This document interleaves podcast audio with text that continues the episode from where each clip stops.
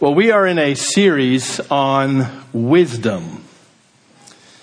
The fear of the Lord, we have noted, is the beginning of wisdom. That's Proverbs 9 verse 10. We, dis- we defined the fear of the Lord as being aware and acknowledging the Lord's glory, His truth, and ordering our steps accordingly, walking securely in the love and the care that the Lord has for us. So this morning, let's talk about the fear of the Lord now from a slightly different angle. We're just building this concept of the fear of the Lord because if the fear of the Lord is the beginning of wisdom, if it's the entryway into wisdom, becoming a wise person, I want to know what that looks like. So the fear of the Lord, we can also consider it in this way. In all of our thoughts, affections, convictions, plans, activities, and such. We make room for the Lord. We make room for the Lord in all of our pursuits, our affections, our thoughts, and we don't give Him the leftovers. Right? We are intentional about making room in all that we do for the Lord. This is a step by step process. This is something that we grow in. For some people, it, it's a disposition that we, that we uh, adapt overnight and then we grow in it. But for most of us, Lord willing, there's a steady growth in making room for the Lord. In Russian, we say shag za shagam, step by step, maturing and developing in the Lord. So let me tell you one couple's story about the wisdom of God and how they, their journey towards making room for the Lord in their lives. Uh, this is the Esenov family. I've mentioned them before from Kazakhstan. We have supported Pastor Pavel for many, many years, and this family is in his church. They have adopted 55 kids. They have made room in their home and in their hearts for 55 kids. I believe this is from a few years ago, like the younger 26 or something. Um, but I want to tell you their journey to where they are now, because to me it's quite remarkable. A number of years ago, uh, Mr. and Mrs. Esenov, I mean, they were a good, moralistic, caring couple. And they had at that point brought in a few kids into their family. And so I think at some point they had grown to like seven or eight kids that they had adopted, and that's a lot. And so they thought to themselves, you know, uh, we ourselves are not religious, but we should give our kids exposure to who God is. We should give them religious training because that's what you do when you're a parent, right? Even though we're not religious ourselves. Um, so they thought to themselves and they said, well, we're going to go down to the local Baptist church. And um, uh, Mr. Estenov said, well, I'm not going, you're going. So she's like, fine, I'll go. I'll take the kids, I'll drop them off, and I'll get shopping done, and I'll come back and I'll pick them up, right? So uh, remember, this is like a village church, so it's not very big.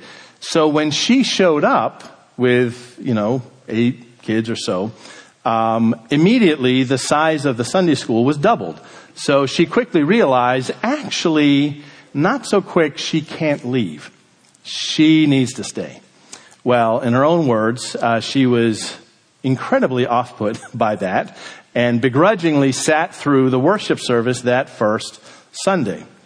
And she was not amused. She was not happy. And she kind of, with a huff at the end, took the kids home and that was that. And she kind of realized she was roped into this now because they're so friendly and they're so nice and can't wait to see you next week. And she forces a smile and she comes back next week. Well, here's what happened to Rosa. Over the course of about three months, she came every Sunday. She dropped the kids off at Sunday school and she stayed. But something began to change in her own heart and in her own mind.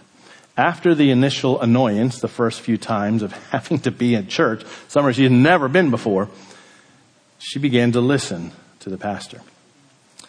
She began to observe people singing from what seemed to be a, a, a sincere desire to be thankful to the Lord.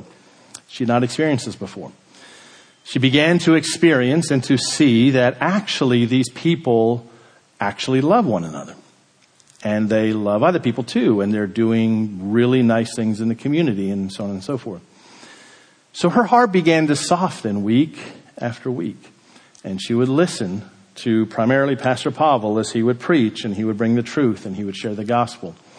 And I'm here to tell you that after about three months at the end of the worship service, she was down on her knees, repenting, putting her faith in the Lord Jesus Christ.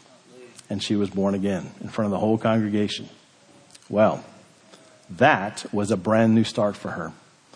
She, it was a journey for her of months and months, but she, be, she came through her conversion, obviously, to treasure who God is and His wisdom. So what is the first thing she did when she became a new Christian? It's usually what a lot of us do when we become a Christian later on in life. Well, we want to tell everybody about it. So she went home and she told Mr. Esanov about her experience. Of course, she'd been dropping little hints, you know, kind of along the way, um, that things were changing in her thinking. But now she had the love of the Lord in her heart. Right? I mean, it's one thing to say something, but when your countenance backs it up, well, it's, you know, kind of hard to avoid. So she started engaging Mr. Esanov saying, you need to come to church. Now I'm just telling you in his own words, he thought she had lost her mind. She's like, you become one of them. What are you doing? That's why I didn't go. Stop it. And did she stop it? No, she did not. She kept on talking about the Lord and she kept on inviting, well, I shouldn't say inviting, telling him, pressing him to come. So he did what many husbands do do, and, and he was honest. He's like, just to get her off my back, I will go. So he went. I can't remember how much time had gone by, but he went. It didn't take three months for Mr. Esanov. It took one Sunday. A man who had denied God, ignored Him all of his life, albeit a good person per se, like a good moralistic person, on his knees repenting after one service. He was born again. His faith is now in Christ. And they went from eight to 55. um, but my point is this perhaps you can appreciate that personal story. It was a process for them. And the fruit of their conversion is shown in the love that they show their community, where this just became a huge thing. So, in Scripture, we have this parallel truth, these concepts that are put in contrast over and over and over again from the Old Testament all the way through the New Testament wisdom and folly. The wise person and the fool. Over and over and over again, there are two paths in life. You will take the path of wisdom or you will take the path of a fool. Over and over again. If you have your Bibles, uh, please turn or scroll to 1 Corinthians chapter 1. I'd like to just give you an illustration. This will not be on the slides, but uh, you can just listen as I read through this because what I'd like to highlight this morning is how specifically the gospel is put in terms of wisdom and folly. If the gospel is the most precious jewel that we possess as believers in Christ, possessing Christ Himself in us, the hope of glory, surely we will see the concept of wisdom and folly developed as we talk about the gospel. So 1 Corinthians chapter 1 verse 18. I'd like to read some of this passage. For the and notice the occurrences of folly or foolishness and wisdom. For the word of the cross is folly to those who are perishing but to us who are being saved, contrast, it is the power of God. For it is written, I will destroy the wisdom of the wise, and the discernment of the discerning I will thwart. Where is the one who is wise? Where is the scribe? Where is the debater of this age? Has not God made foolish the wisdom of the world? For since in the wisdom of God, the world did not know God through wisdom, it pleased God through the folly of what we preach to save those who believe. For Jews demand signs and Greeks seek wisdom, but we preach Christ crucified. A stumbling block to Jews and folly to Gentiles. But to those who are called, both Jews and Greeks, Christ, the power of God and the wisdom of God. He now speaks in hyperbole, for the foolishness of God is wiser than men, and the weakness of God is stronger than men. There will always be but two paths to take in life. You're taking God's path or you're taking the world's path. It, it doesn't change from generation to generation down the centuries. It literally is the same and it does not change. Let's skip down to verse mm, 28. God chose what is low and despised in the world, even things that are not to bring to nothing things that are, so that no human being might boast in the presence of God. This is gospel terminology. No one boasts in the presence of God. And because of him, you are in Christ Jesus. Watch this. Who became to us wisdom from God, righteousness, sanctification. This literally is the gospel wrapped up all in one righteousness and sanctification and redemption, so that as it is written, let the one who boasts boast in the Lord. Do you see how Paul, speaking to a very, very heathen culture in the Corinthian church, how he puts the two next to one another. The Corinthians, they love to debate. They love to sit around and talk about philosophy all day long and accomplish absolutely zero. Paul says the most precious and beautiful and the fullest expression of, of wisdom is the gospel. It is Christ, our cherished treasure. Let's look at another passage. I'll just recall it for you. You might recall the rich man in Luke chapter 2. He was doing very well in life. Very well in life. In fact, he was doing so well, he was like thinking to himself, he's like, self, I think I'll build a bigger barn because I have so much. I have nothing else to do. So here's what I'll do. I'll take what I have and I'll build bigger barns because I, I am going to keep getting richer and I will keep acquiring more and more and more possessions. No room for God in his life. No room for the Lord in his planning, in his activities, in anything that he did. It was all about him. He was greedy. The word of the Lord came to him that night. But God said to him, You fool, this night your soul is required of you. And the things that you have prepared, whose will they be? You fool. Listen, for God to make that indictment on a person is very, very jarring. You have lived the life of a fool because you never made room for me in your life. I gave you blessings upon blessings and you took them for yourself. You were greedy. You became fat and luxurious. You lived the life. Ignoring me, ignoring those around you. You lived for yourself. Never left room in your heart for me.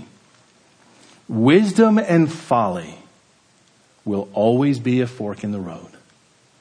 It is intrinsic, obviously, to our response to the gospel, but as believers in Jesus Christ, we are faced with choices every single day. So we'd like this morning to take a look at what a wise person looks like. What God's word says a man, woman, or child who is wise, what we would expect to see in their lives. What we would expect to see in their affections, in their, what they are intentional about, and actually what it's like to hang around them. Because it's very different than those who are in the world. So I have just a handful of verses. They're all in Proverbs. We're going to walk through these and paint a picture of what a wise person looks like. Let's begin with our attitudes and with our actions. Proverbs chapter 3. There's three elements to what is said here. Remember, last week we looked at the iconic verses, Proverbs 3, 5, and 6. Trust in the Lord with all of your heart. Do not lean on your own understanding. This week we'll start with verse 7. See, a lot of us know John 3:16. But I'm here to tell you that John 3:17 and 18 are really important as well. And sometimes we know these popular and beloved verses and yet the context around them is so amazing. So we continue to look at what a wise person looks like. He says, be not wise in your own eyes. Fear the Lord and turn away from evil. So now we're going to see more and more of what a wise person looks like. A wise person is not wise in their own eyes. That can often come across as arrogant or prideful. A wise person has sought the wisdom of the Lord and appreciates and values the counsel of wise people around them.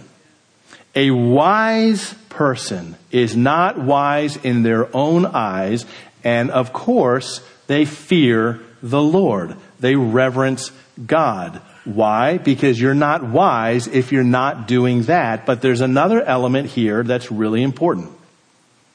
They turn away from evil. That's an action.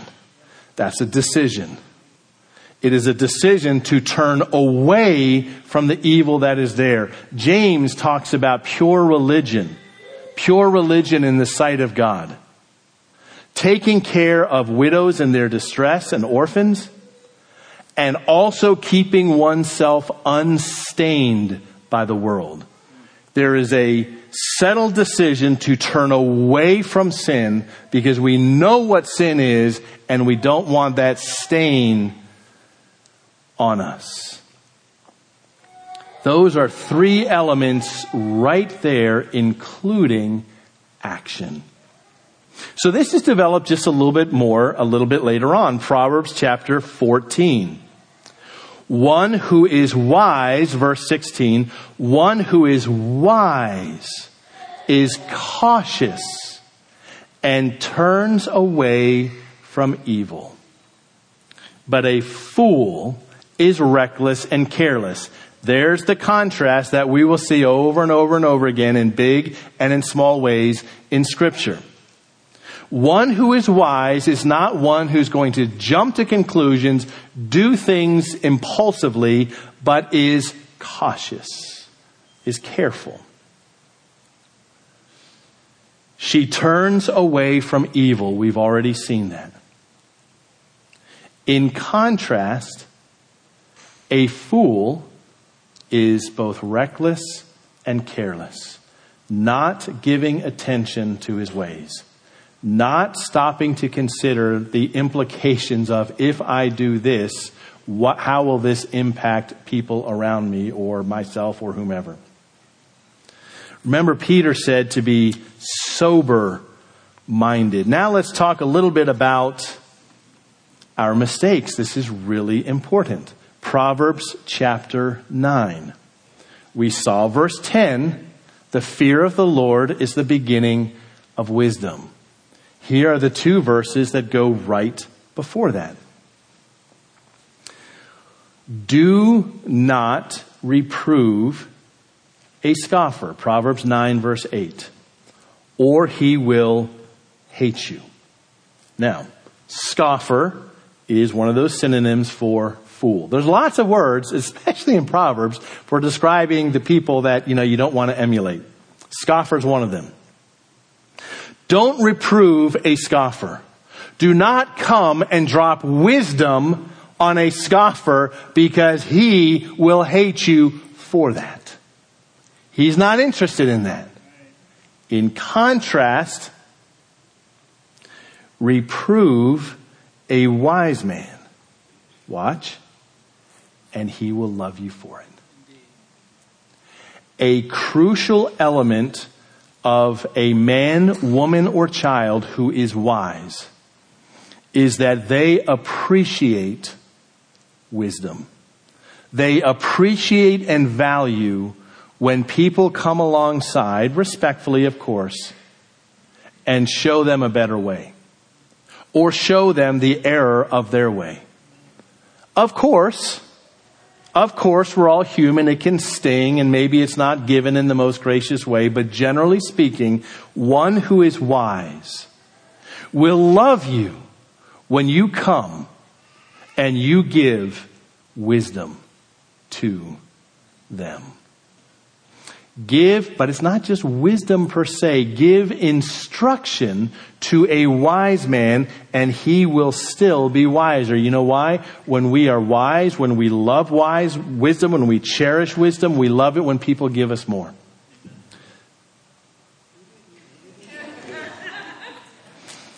We love it when people give us more. The lights are on. Can you all hear me? All right. Um, so instruction to a wise man, he will be wiser still. Teach a righteous man, and he will increase in learning. A fool, a scoffer, will not take reproof, but a wise man, he will welcome it, he will thank you for it, and he will love you for it. Fourth, another synonym for fool is the sluggard. This is one of my mom's favorite verses. Uh, when she was younger, she was actually a school teacher, and she made a little book about this, like a handmade book about, you know, going to nature and becoming wise. And uh, he says, "Go to the ant, O sluggard, consider her ways, and be wise." If you're familiar with ants, you might find them annoying, but the truth is they are incredibly effective. They are hardworking. They get the job done. They work together. They're, I mean, they're lugging all kind. I mean, it looks to you like a little, like a little rock, but I'm, it's like five times his weight. That's a big deal. They're getting it done. And so what is this proverb saying? Look at God's, God's wisdom. Look at His creation. Be wise. Stop being lazy. Now, this is a word many of us need to hear from time to time. Wisdom encompasses a godly work ethic. Being intentional about getting things done, not putting things off until tomorrow, constantly, forever and ever, but actually being productive and getting things done. You will never see a wise woman be idle all the time. You will never see a wise man or a wise child sitting around doing nothing all day long. Wisdom and a, and a solid work ethic and productivity goes together. Now, the effect that people have on us who are wise. You know, you probably know people who you would put in this category who are wise. You probably know people that you would put in the category of being a fool or at least foolish. And you can tell pretty quickly. But look at the benefit of being though with those who are wise. Proverbs 13 verse 20. Whoever walks with the wise will become wise but the companion of fools will suffer harm. I speak for all parents everywhere, in all ages. Lord, let my kids make good friends. Because we know, we know that bad company corrupts good morals. And our prayer is not just that we, that our kids will avoid the ones that are going to pull them down completely, but we want, we want friends for them who will lift them up, who will really encourage them and help them develop and walk out their convictions. I know over the years I have appreciated so much people who are wise, just being with them.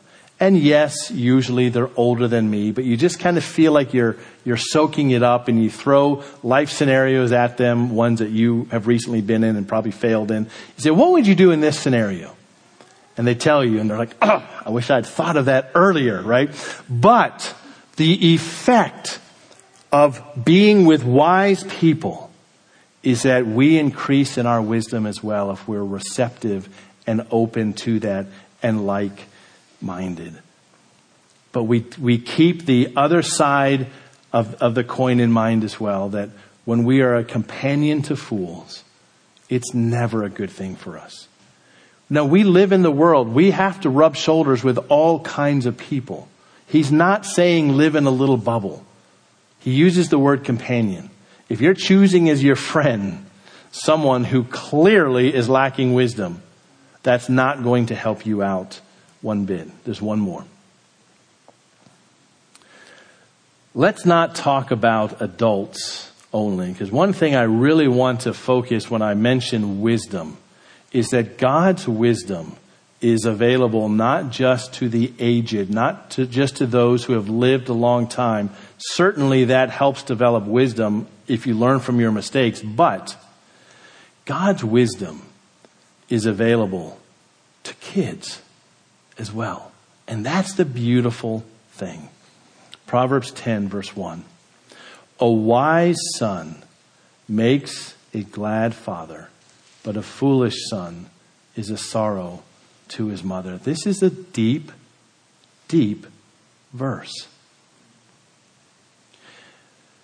So now that we're including intentionally kids in this whole discussion, I want to make this a general application wisdom in us, when we cherish wisdom, when we pursue wisdom, when we grow in wisdom, the net effect is those who love us, those who are around us, are proud of us in the best possible way. Have you ever been associated with someone and in a public moment you try to disassociate yourself from that person? You see wisdom when it thrives and when it grows within us. We're endeared to those people. And obviously, those who are closest to us, we're proud of them because wisdom is pure, wisdom is beautiful. And we think to ourselves, well, I'd like to be like that person. I'm proud to know that person. I'm proud to be around that person. I'm happy for people to know that that's my friend right there take all of these verses. I know, I mean, Proverbs is like these pithy statements just kind of thrown at you. I've taken a handful to paint a picture of what it looks like to walk in wisdom. The choices that we make to treasure wisdom, to pursue wisdom. And it goes without saying, God's wisdom is right here. This is why, with confidence, we can say that kids can be wise. Because when kids incline their heart to the Lord sincerely, they grow in wisdom. It's a beautiful thing. It is not out of reach for any of us. And that's what scripture says. Remember Proverbs 8, wisdom lifts up her voices in the marketplace, literally saying, why would you be a fool? I'm right here. The Lord enjoins us to pursue wisdom with all that we have, to know God's wisdom and to live accordingly. So I commend these verses to you. Remember wisdom with, if I could say with a capital W, wisdom is about the big decision. Will you trust Christ? Is the Lord Jesus Christ your Savior, the gospel? But as believers in Christ, as followers of Christ, there's a million decisions before us each and every day. And the Lord is conjoining us to grow in wisdom, to grow to make decisions that are honoring to Him, so that in all ways wisdom thrives within us. Let's bow and prepare our hearts for prayer this morning.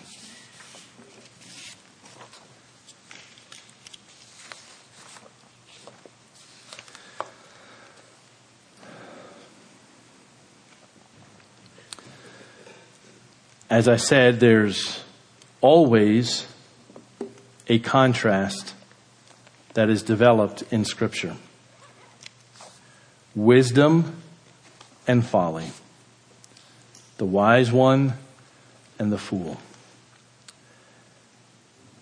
I want to make so clear this morning the good news of the gospel of Jesus Christ. The Bible declares very plainly that all have sinned and fall short of the glory of God.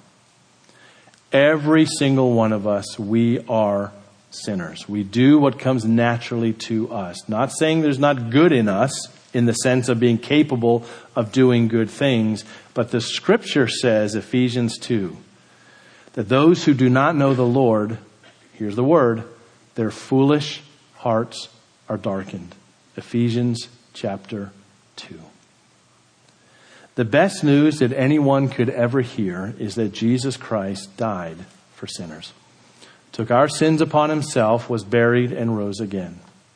The Bible says when we turn in repentance to the Lord Jesus Christ and place our faith in him and in him alone as our Savior, the Bible says when we believe on the Lord Jesus Christ, we're saved, completely forgiven if you have never turned to the Lord Jesus Christ in faith, the Bible says today is the day of your salvation. I'm speaking now to my fellow believers in Christ. Consider these verses and a multitude of others as well. Are we increasing in wisdom? Are we pursuing wisdom and valuing and cherishing wisdom in all that we do? Heavenly Father, thank you. Thank you for your grace. Thank you for your amazing love for us. Amen. Thank you for the gospel of Jesus Christ. Thank you for your wisdom, which is seen in creation. It's seen in the gospel. Oh Lord, help us to live differently than those around us. To thrive in wisdom, for wisdom to settle in our hearts and in our minds in contradistinction to the world around us. Fill us with your joy as we walk with you. And may the wisdom that people perceive in our lives, though it might be offensive via the gospel, I pray that it would also be so attractive to those around us. Lord, we give you thanks and praise. In Jesus' name, amen.